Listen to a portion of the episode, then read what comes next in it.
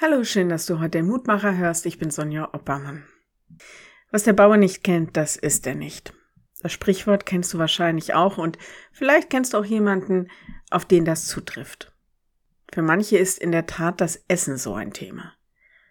Aber seien wir ehrlich, für die meisten von uns ist das Unbekannte nichts, was wir grundsätzlich super finden.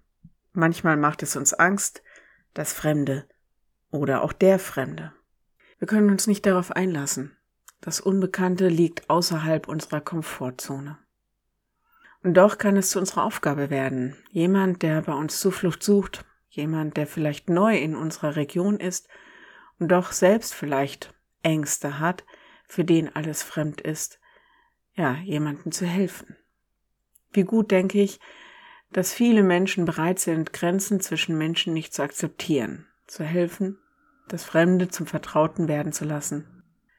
Ja, kann sein, dass deswegen nicht alle Probleme einfach auf die leichte Schulter genommen werden können.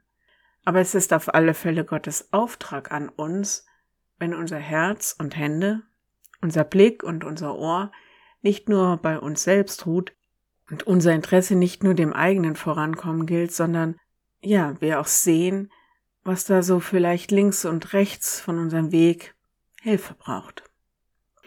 Zurzeit sind es wieder Flüchtlinge in Deutschland. Ja, ich weiß, es gibt eine Menge Enttäuschung. Wir hören von Berichten, wo Hilfe nicht einfach ist oder Erwartungen da sind, die wir nicht erfüllen können oder auch wollen. Und doch gibt Gott uns das als Aufgabe. Die Losung heute, der Herrschaft recht in Waisen und Witwen und hat Fremdlinge lieb, dass er ihnen Speise und Kleider gibt. Darum sollt ihr auch die Fremdlinge lieben. 5. Mose 10, 18 und 19.